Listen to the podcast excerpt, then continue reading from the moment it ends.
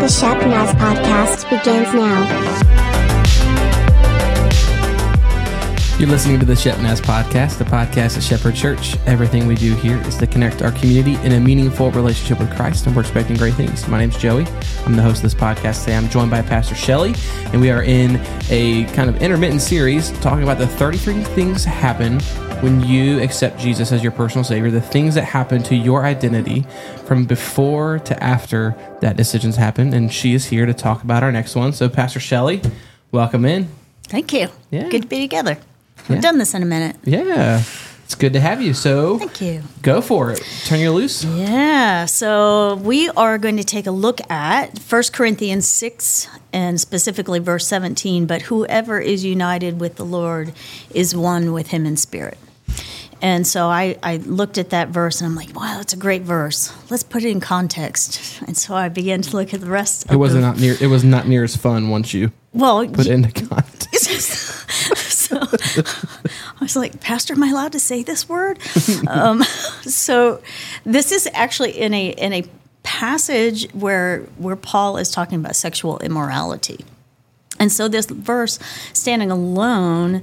Um, has meaning, but when you put it into context of the day and what was going on in the church of Corinth, it really helps clarify. So we're going to go back and look at a little of that, if that's okay. Yep. So starting at verse 15, Paul is talking to the church in Corinth. He says, Do you not know that your bodies are members of Christ himself? Shall I then take the members of Christ and unite them with a prostitute? Never. Do you not know that he who unites himself with a prostitute is one with her in body? For it is said, The two shall become one flesh. But whoever is united with the Lord is one with him in spirit. So I think um, interestingly, if you look back at that day in the city of Corinth, it, it, there was just no shame. I mean, gross immorality was the norm of the day.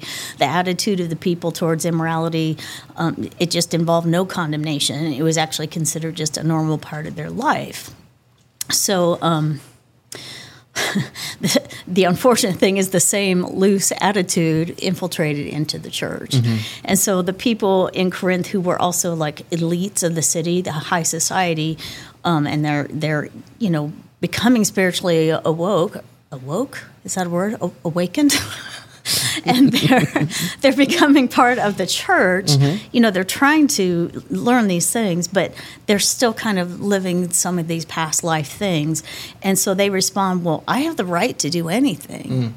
And Paul responds, "Well, you may have the right, but is it beneficial? Mm-hmm. You know, you might be, have the right, but is it right?" So they're using this this excuse for their sexual sin, and mm-hmm. Paul's saying, "No, that's not gonna that's not gonna fly." So, um, excuse me. Paul's saying that this sin, the sexual sexual immorality, is a sin that not only affects yourself, you're sinning against another person mm-hmm. by by uniting with them, mm-hmm. but even more so, you're you're sinning against your spouse. If you're married, you're sinning against other people.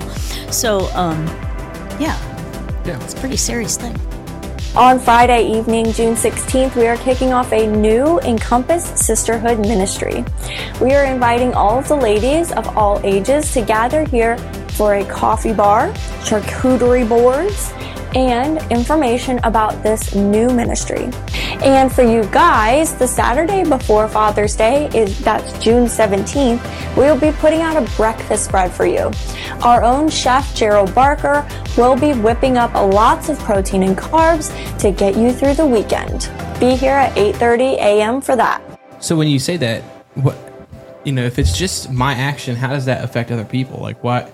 How would my sin affect others?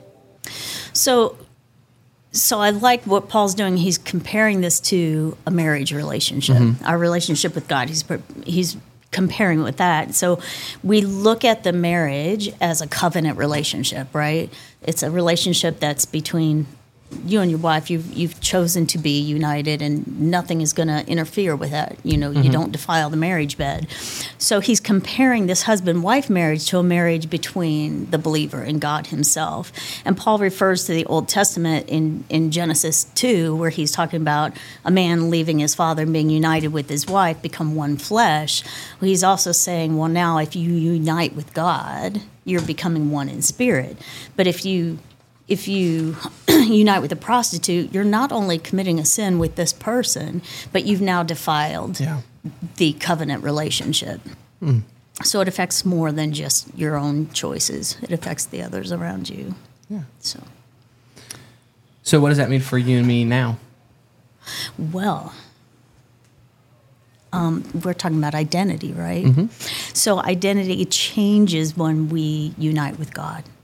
Our, our, identity changes. We step into this covenant relationship with God, and that means that I'm no longer just me. Just like my husband and wife, you know, scenario, they become united, they become one. Now I've made this covenant relationship with God. Now I'm, you know, we're made as one. So nothing can separate me from Him. Hmm. I have that security with Him. I have that that sense of, you know, I'm His and He is mine. But it also means I have a responsibility to keep the covenant relationship pure. I'm not my own. Hmm. So the benefit I mean, the responsibility is a benefit as well, but the benefit is the security in Christ. The benefit is the security of becoming united in one, but the responsibility that goes along with that covenant, you know, is is essential Yeah. to keep the relationship strong. Um, because I'm bound in a covenant relationship with God Almighty, I have this open door access to Him in the Spirit, and that's what makes me one with Him in the Spirit. And I can grow in Him, I can find security in Him. Um, the beauty of all of that is wrapped up with His love and grace. And so that is available to us all the time. My identity is found in my unity with Him in Spirit. That's great. That's great. Well, thanks, Pastor Shelly, for jumping in and doing that today. It's going to wrap it up for our episode today. Uh, thanks for listening. We hope that you're enjoying this little series. We're going through the different things that happen when you uh, put your faith in Christ. And you can do that today. You can make that decision. You can jump in and be the best decision you've ever made. There's no better time than right now. If you want to know more about what's happening here at Shepherd, you can through our website, through our social media, in our app. Um, if you want to get a hold of us, let us know what you're thinking. If you have any questions, you can at podcast at shepnaz.org.